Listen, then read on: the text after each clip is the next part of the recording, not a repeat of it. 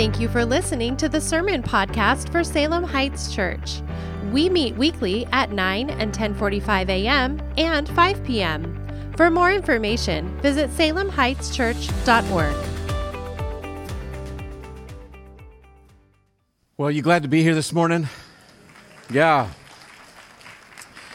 Um, just a, a, thought we had uh, last week. We had little uh, booklets that we handed out to you. It actually was uh, the book of Acts, along with uh, some space in there for notes. That'll be our notes for this series. Um, this week, we ran out for service. We had some extras. We'll have more next week. So if you don't have those, we are sorry. There's a set of notes uh, that was added uh, to the uh, handouts that you guys got on the way in. You can use those and fill them in, but we'll have more uh, of those little Bibles. It's just a, a, Bible, the book of Acts, along with some notes. And our intention is uh, that you would bring that along with your Bible. Uh, we don't feel like that's uh, too much to carry. Uh, we would love to have that because we will be going into uh, some other passages at times, but we would love for you to be able to have at the very end not only uh, the book of Acts, along with uh, your notes in there, like a little commentary that's uh, written in your hand uh, by the end, but our intention is that you would learn along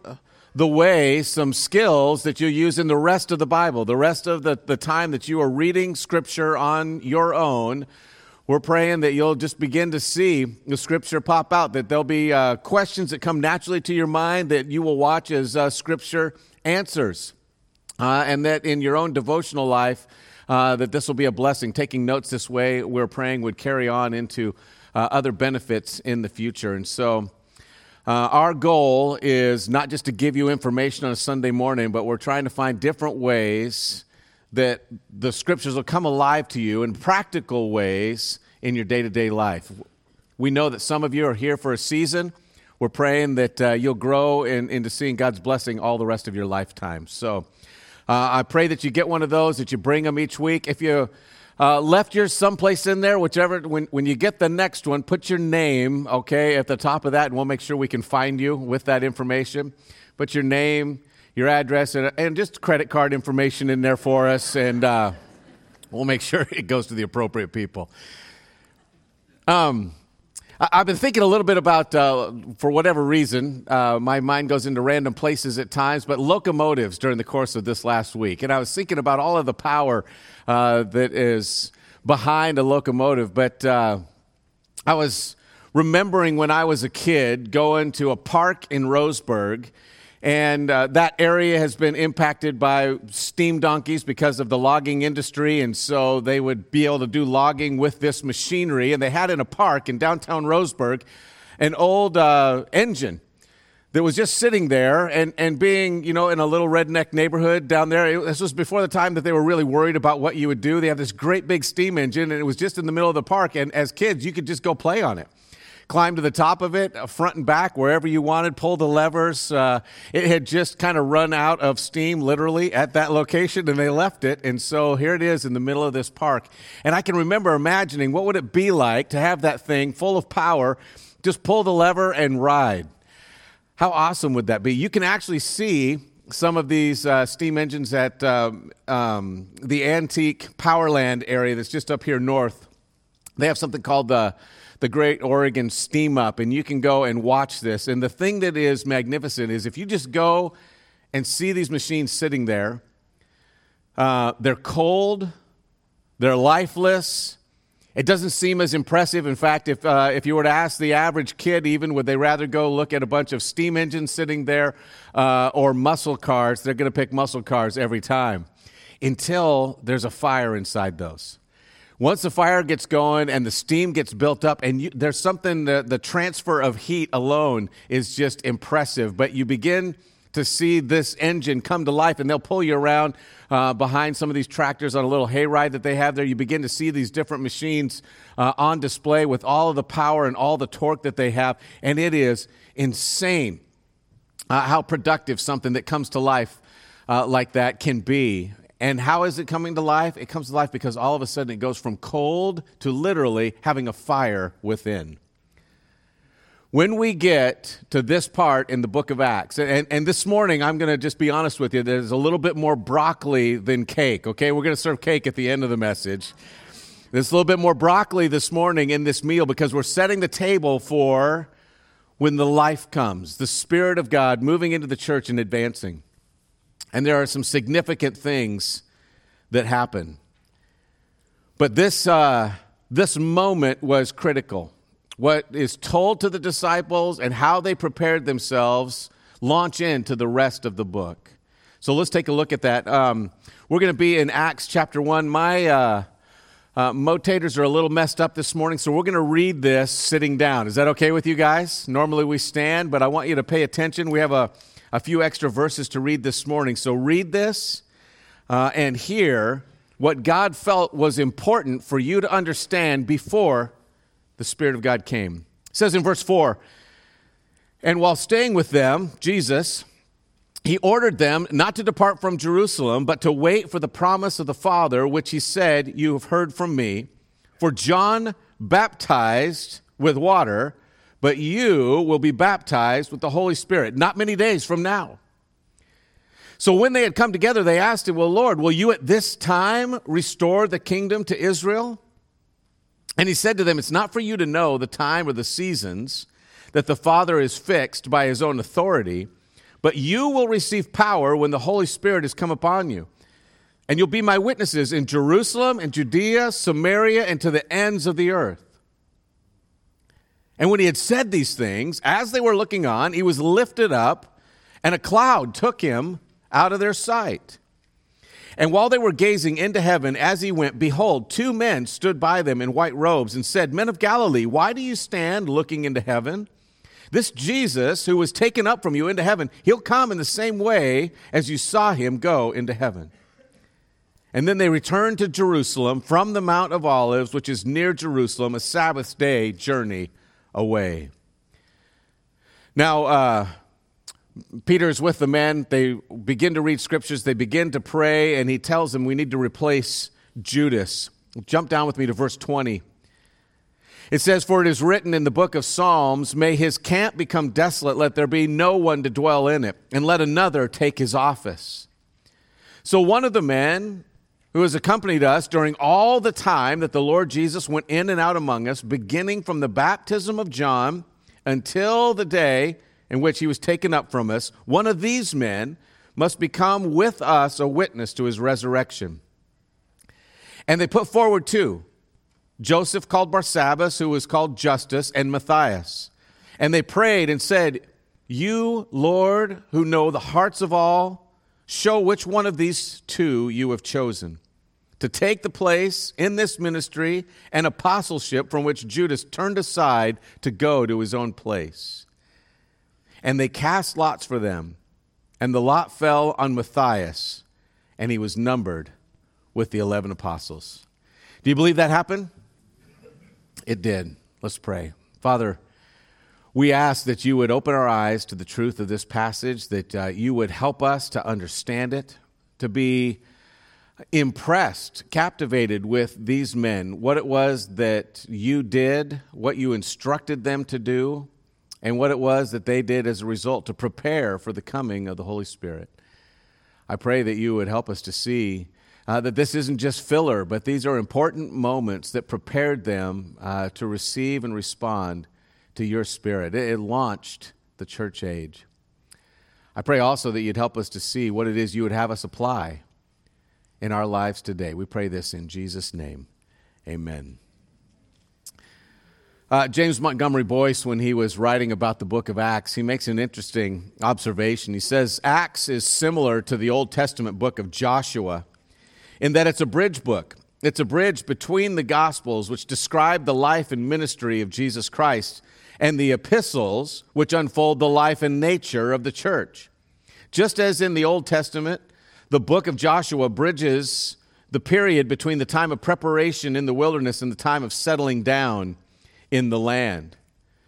Now, in the book of Joshua, the people had been wandering around in the desert, and Joshua gets them across uh, by the hand of God, gets them across the Jordan, and they're waiting. And they wait there for a short period of time until God says, now it's time to move. And also in that moment, God begins to do business with them and get their hearts ready. As soon as they stopped moving, they began to think about what was next, and things in them began to shift. That's what we're seeing in the book of Acts as well. Boice continued, he said, We are people of action. So we expect action immediately. The Holy Spirit should come right now. The gospel should be preached right away. But instead, we find delay. Sometimes we have periods like this in our lives, and, and, they make it tough going for us. These are often the hardest periods for us to live through. We want to do something. What's even more significant, we want God to do something. When God does not do anything, we think things have gone wrong. Things should be happening if I'm really a Christian. They should, if I'm really on track with God, they should be moving. But that is not necessarily the case. It was a period, a time of preparation. Is what we have a small, few moments where he has them get their house in order to prepare for what was next. Now, Luke is writing to Theophilus, and throughout this, we're going to see that he's creating a hunger for truth. We're not going to be able to unpack all of the questions that come out of the text and be able to go through line by line. Uh, we're going to be covering a large section today, and then we're just going to be hitting small narrative pieces to be able to watch as uh, the Spirit of God fills up his people and moves the church forward. Um, but we won't be able to unpack all those. What I do hope is that there is a growing hunger in you to see what it is has happened. But there is something I would ask you to consider each step along the way. Because this is a transitional book, there are some amazing things that happen, and there are many things that remain until today. But there are, so, are also some transitional things. And so we should be asking is this, the thing that we are reading about, is this for today, or is it temporary? Is it temporary or for our time? So, with that said, Let's look at the first scene that we read about here in Acts chapter 1. First scene. In verse 6, it says, So when they had come together. Uh, now, where were they? They were on the Mount of Olives. We know from the end of the book of Luke, that's where he leaves off with them. And in verse 12, uh, here it says, And they returned from Jerusalem from the Mount of Olives. That's an important thing. And they're at the Mount of Olives. They've gone up there with Jesus. He has, for 40 days, been teaching them. Uh, Peter says a few uh, verses later that there's about 120 that were gathered up at this uh, location. Uh, and so here are all of these people that are talking with Jesus, meeting with Jesus, and hearing from Jesus at the Mount of Olives. And now they receive a mission from him. It's 40 days later, and he says, This is what, verse 8, I want you to be about.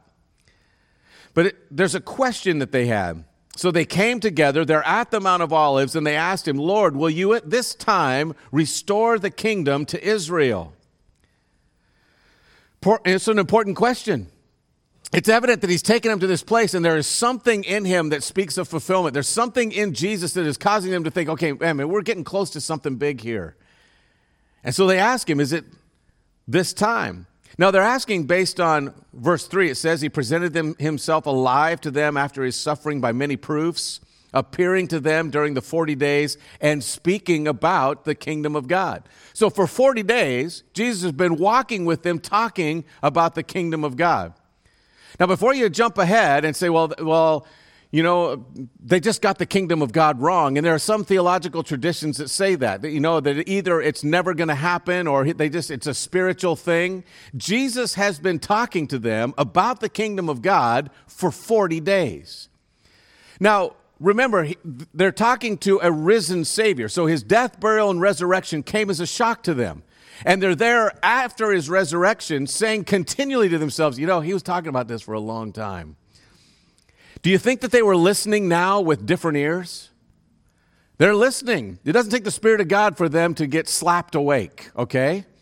They saw this and they're saying, he was talking about this. Not only that, but there's a moment in uh, Luke chapter 24 where he meets two men on the road to Emmaus, and they're just walking along with their heads down, dejected. They're overwhelmed because they think the Messiah is dead. Jesus is walking right with them.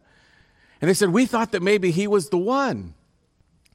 And he walks alongside them and he begins to unfold all of the Old Testament scriptures that spoke of him. And they said, Did not our hearts burn within us while he was sharing these things with us on the road? So if he does that for two unknown disciples, what's he doing for the known disciples for 40 days as he's going through the scriptures saying, This is how I'm going to fulfill it? And he's talking continually about the kingdom of God. They're asking a question based on recent conversations, having their ears tuned differently because of the resurrection. But also, they're asking it based on the location. They can sense Christ is about fulfillment, and they're on the Mount of Olives. In Ezekiel 11 23, uh, there's a, an, an important moment in the book of Ezekiel uh, as you're going through that book, at the first 10 chapters, you see that God has told them that destruction is coming. Uh, the Babylonian and Assyrian captivity is about to happen to the north and the south. They are um, going to be taken away. And in preparation for that, the glory of God, it says, actually lifted up from the Holy of Holies. It goes to the front of the temple and it pauses, then it goes to the edge of town it pauses, it goes outside to the Mount of Olives, and it lifts up and it leaves. That happens in Ezekiel chapter 11. Listen to some verses that happen right before the glory left Israel this first time. It says, Therefore, thus says the Lord God, though I remove Israel um, off to among the nations, and though I scatter them among the countries, Yet I will be a sanctuary to them for a while in the countries where they have gone. He says they're going to get scattered. Verse 19, he's going to bring them back, and then I will give them one heart, a new spirit, and I will put uh, within them, I will remove the heart of stone from their flesh, and I will give them a heart of flesh, that they may walk in my statutes and keep my rules and obey them, and they will be my people, and I will be their God. He, in essence, is unfolding what is going to be to follow during the time of the gospel. He starts telling them, I'm going to change the way that they even are on the inside so that they want me to be their God, and I am their God. And then he says, The glory departs. There's an anticipation that it would return in the same way. In Zechariah 14:4, it's talking about the coming of the Lord when he makes all things right, removes sin, puts everything the way that it is supposed to be. And it says when he arrives in that day, his feet will stand on the Mount of Olives, which is in front of Jerusalem on the east, and the Mount of Olives will be split in the middle from east to west by a large valley, so that half the mountain will move toward the north and the other half toward the south.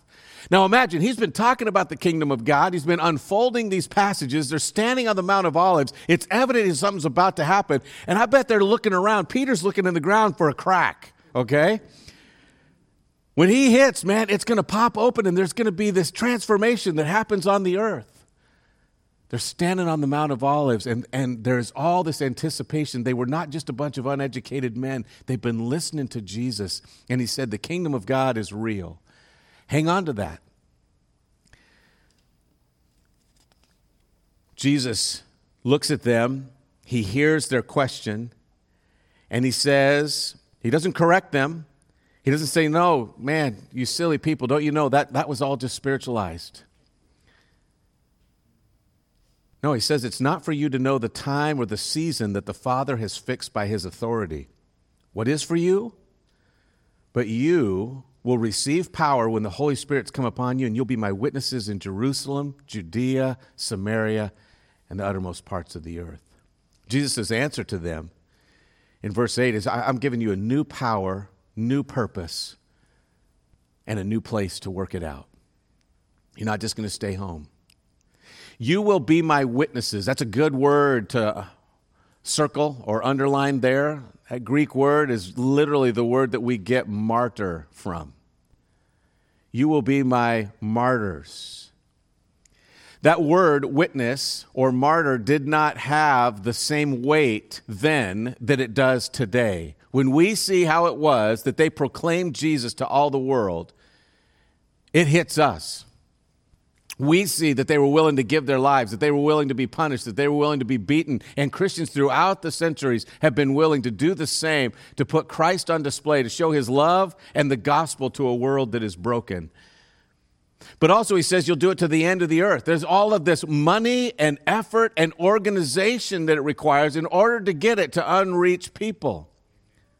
There's a lot of work and a lot of effort coming from fishermen who, up until that time, had only lived just in that area. Even walking with Jesus, they never made it more than 200 miles from where Jesus was born. They're just in a little tiny area about the distance from uh, Portland to Roseburg.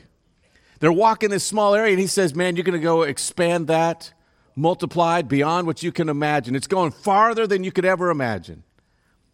So, how? He says, I'm going to give you the Holy Spirit. The Spirit of God is going to fill you up, and it's going to make it possible for you to not only follow me right straight to death, but you're going to be the ones that will take it to the ends of the earth. And it will be evident from the way the work gets done that it was me working through you and not you alone.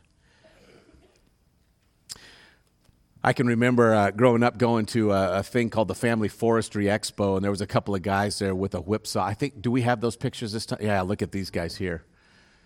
There's a whipsaw. There's something about a whipsaw, though, that you got to understand. It's really exciting at the beginning, and those teeth can cut through a lot. As they're sawing through that, you'll see these guys, and they'll, they'll, they'll cut off um, round after round after round that they can do, or they just have a race to get through one, but you have two guys working in concert. If they're out of sync, that saw will bend. It'll create a problem uh, getting through that, but you have all of this energy. And man, it's kind of exciting to see two guys. But one thing that you'll see, uh, if they have multiple races or if they have to do multiple logs, you will watch them put that on display. And at first, man, they're just going and it looks uh, amazing. But pretty soon, they're tired, they're sweating, and it's all of their energy. And it's slows down dramatically. But then they also have the power saw cutting one. And you can see, look at this guy, he's smiling. All right? All he's doing is hanging on to that wicked engine right there. I think one of these was alcohol burning, uh, where actually all, you can hear this thing wind up. You got to have headphones in the audience to be able to watch this thing, and it's buzzing. Bzz, bzz, bzz, he's just that quick, ripping through. They're going back and forth through these logs. Look at all the chips coming off of that. The other guys were sawing as fast as they could. This one, there's an energy there that is just absolutely impossible for a guy to generate on his own. Sponsored by Stihl. there's a different energy, there's a different power. The only way that he's tired, the question for the two guys with the whipsaw is how long can I last? The question with this last guy with the chips flying everywhere is man, is this going to get away from me? Spirit of God fills up and does so much more than we can do. There is a power, is what God is describing, that is not your own, that is not natural, that's not of you, that will energize the work of the church. The conclusion that Jesus would have them come to is that until Jesus returns, which is his expectation, they were to stay on mission. Right here at home, then in the edges of their city, then in the edges of their region, the edges of their nation, and finally to the far remote places on the earth. They were to go and always carry the gospel. Uh, just a side note for those that are kind of still working through the idea that the kingdom of God will still come. The Spirit of God was promised, verses uh, 5 and 8 there. Uh, Jesus said he would be baptizing them in the Holy Spirit. The power of the Spirit would enable them to witness, 1 8 says. Also, in, in uh, verse 11, it says that Jesus would return in the same way that he left. And then in 1 7, it, says that, uh, the Father has fixed these times of the restoring of kingdom to Israel. He's fixed this in, in uh, his own heart. His own authority is the one that's fixed it. In Acts chapter 2 and 3, the Holy Spirit comes, the baptism of the Holy Spirit occurs, the Holy Spirit enables them to witness. In Peter's message in chapter 3, verses 19 and 20, he says, Jesus will come again. And in 3:20 and 21, he says, The Father will send Jesus, the Messiah, for the restoration of all things. So before he has the Spirit, they see these things. And then now, after he has the Spirit, and the Spirit of God is giving him clarity on what to say, he still says, Jesus is coming again. Do you know that Jesus is coming again? That's what Scripture tells us. We got to anticipate that, folks. That's one of the things that we believe. It is supernatural, it is a proof of God. He will return. But the other thing that is highlighted here is that in order to succeed on this mission, they will need to be filled with a power that's greater than their own. That's that first scene. But there's a second scene that we're in, and this one creates some questions in our mind. Once again, is this something that we're to do today? Was this temporary or is it for our time? Comes up.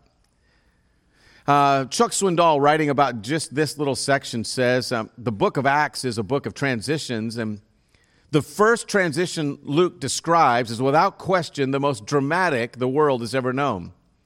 Acts 1 12 through 26 paints a curious picture of the fellowship of believers before the church was launched, an almost forgotten image of the cowering congregation prior to the arrival of the Holy Spirit.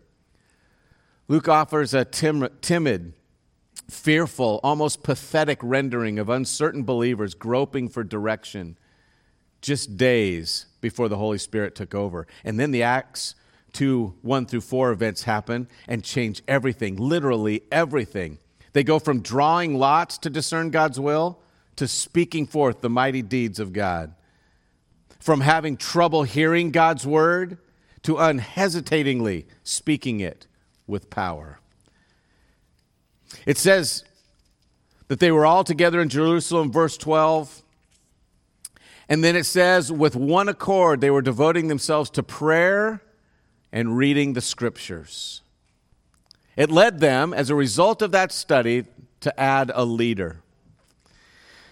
Uh, leadership has always been important to God and it's always been important in the scriptures. And having qualified leaders in particular was of value.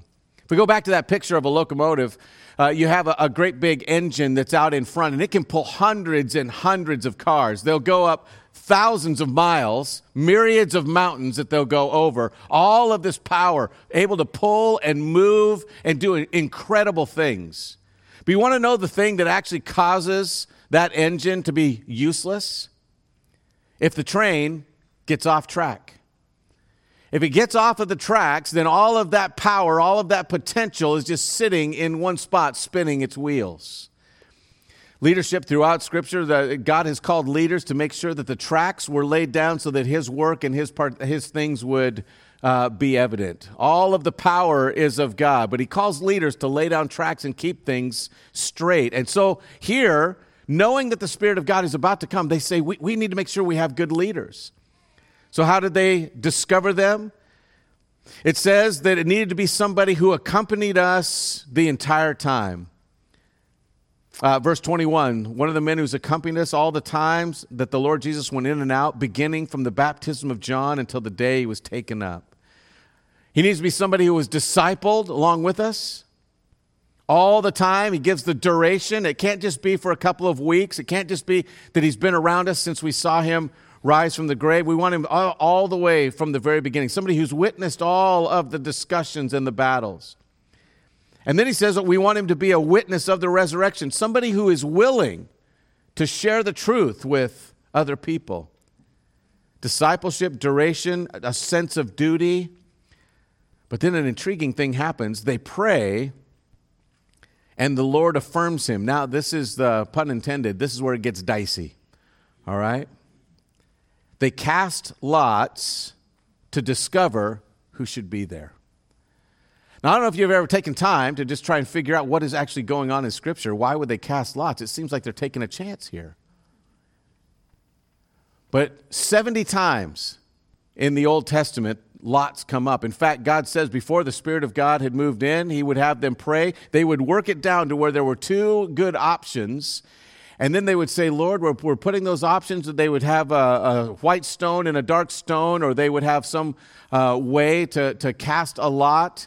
Uh, but they would reach into a bag quite often and they would pull up one of those. They would say, This is uh, the white stone represents this decision, the black stone represents this uh, decision, they would reach in and they would say, This is the decision that the Lord has made 70 times. In fact, the book of Proverbs has a proverb about it. It says that the lot falls into the lap, but its every decision is from the Lord.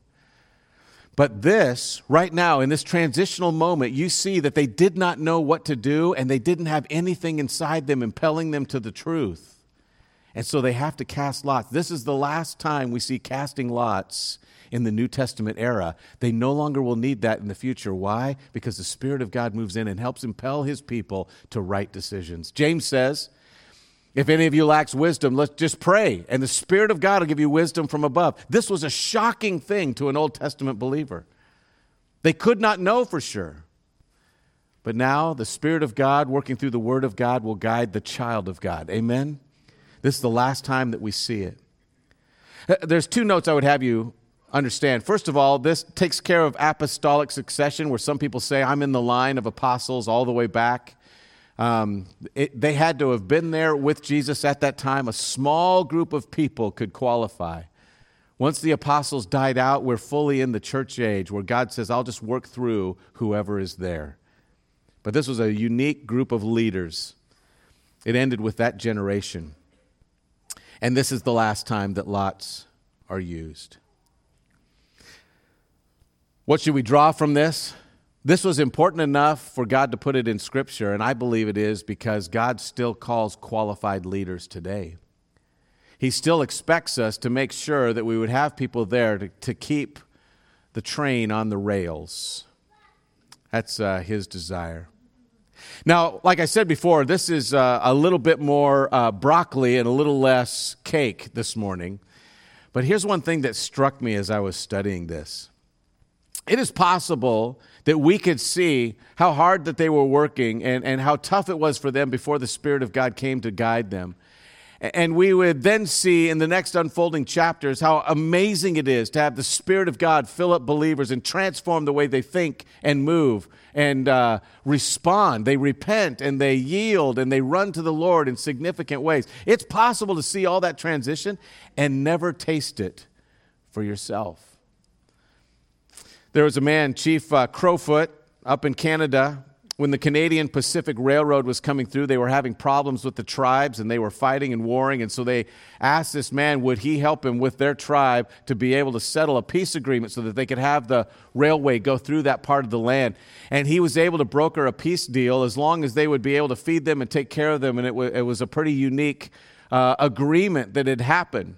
As a result of that, the Canadian Pacific Railroad gave him a golden ticket anywhere he wanted to go across all of Canada with any goods that he wanted to carry for the rest of his life. He could get on the train and go wherever he wanted to go. People say that uh, he ended up walking for miles. He carried all of his goods with him, and to their knowledge, all the way from the time that he brokered the deal until the time of his death, he never set foot on the train or took advantage of it. He had a golden ticket, you can see right here that was good for the rest of his life and yet never took advantage of it. He could have gone anywhere, traveled with any amount of luggage, taken people along with him, all for free.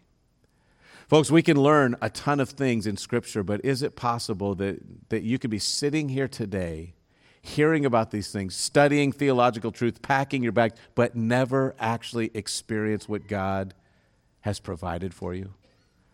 That would be tragic all the way through this book and through our study, it's my prayer that you would begin to have a craving. What would it be like to actually have the Spirit of God transform you? What would it be like to see a church filled with that? I, believe that we're seeing that even in our day. We're seeing God at work in His people, transforming them, bringing them to repentance, changing the way that they think, changing the difference that they make in a world around them that's broken. Amen? We want you to make sure that uh, as you study these things, you're also participating in that work. Let's pray. Father, we uh, come to you now and we ask that you would help us as we study these things to be greatly impacted by uh, the questions that come to our mind. What, what is it? What would it have been like to see Jesus lift up from the Mount of Olives, to see God give instructions and leave in that manner? What a supernatural thing. But also, Father, what would it be like to hear those words for the very first time, knowing that those are the words that are going to get repeated generation after generation after generation? We are called to be witnesses to the uttermost parts of the earth. Father, help us as we hear these amazing things not to forget what it is that you've asked us to do. You've asked us to yield and grow. We have the Spirit now, we have access to all the things that enliven the church. Father, we pray that you would help us to live using those things, participating in those things you have set aside for us. Help us to do that in Christ's name. Amen.